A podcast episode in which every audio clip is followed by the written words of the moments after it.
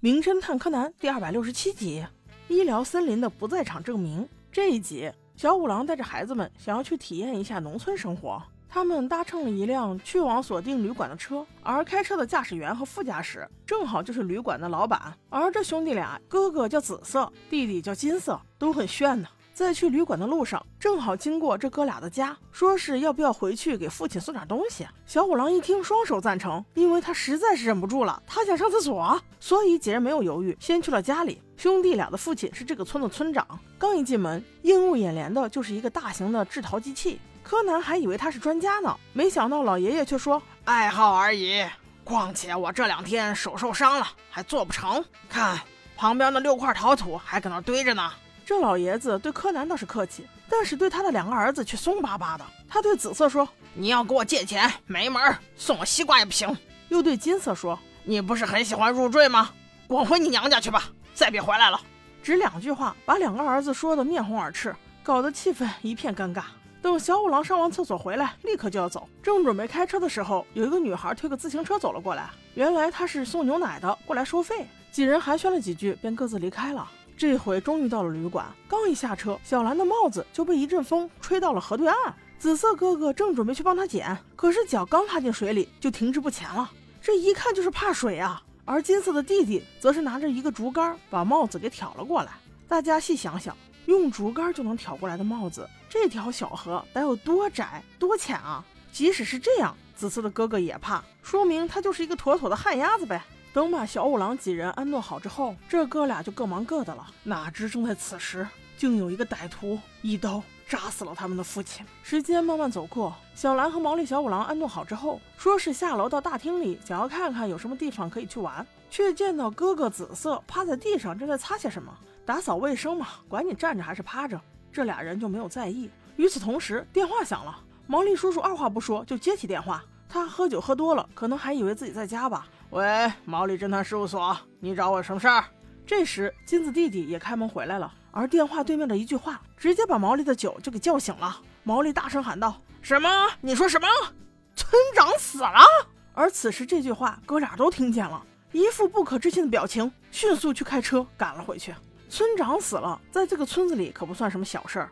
一位老警察瞬间就赶了来，他说命案现场他没有动过，村长是被自己的拆信刀一刀扎死的。而4:05的时候，那个收牛奶费用的小姐姐还来过，收完费之后她就走了。没想到就这么几分钟，村长竟被人杀了。他听见惨叫之后，立刻又赶了回来，便看到了眼前的这一幕。柯南发现死者钱包里的钱并没有少，而且文件散落一地，有轻微挣扎过的痕迹，也就是说凶手肯定不是盗窃犯，更像是商量什么事情不妥，临时起意想要杀人的。这么说来，他的两个儿子嫌疑就非常大了。小五郎叔叔也十分配合，立刻就问到那哥俩：“4点的时候你们在干嘛？”紫色哥哥说：“我已经回到旅馆，正在打扫卫生了。”而金色弟弟说：“我还在回来的路上。4:05的时候，毛利先生接电话的时候，我刚回来吗？”而这一切都是事实，小兰他们都可以作证的呀。况且他的家里离旅馆开车只要10分钟，但是走路的话，起码也得1个小时啊。那在场的人都不可能喽。柯南边想边又在房子里寻找线索，他突然发现早晨的6块陶泥怎么变成了4块，而且在散落的遗物中有一个章子，通过对比与平时死者在牛奶账簿上印的章子不同。虽然都是相同的字，但是章子的封边不同，一个有缺口，一个没有缺口。就是这样的细节让柯南发现了猫腻，他又一次借助了沉睡的小五郎，开始了整件事情的推理。从家里到旅馆，虽然走路不可能，但是通过湍急的河流，时间上就非常充裕了。那是不是说怕水的哥哥就没有可能呢？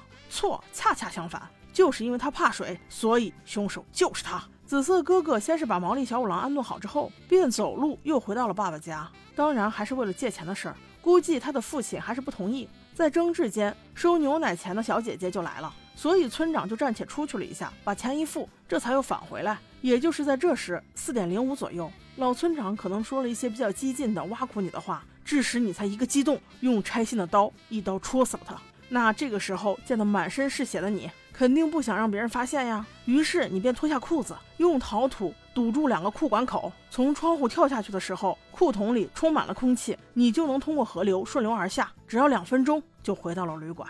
同时在河水里也把你身上所有的血迹都洗干净了。紫色哥哥一听，这怎么可能？我怎么会杀死我父亲？你说的这些都是无稽之谈，你到底有什么证据？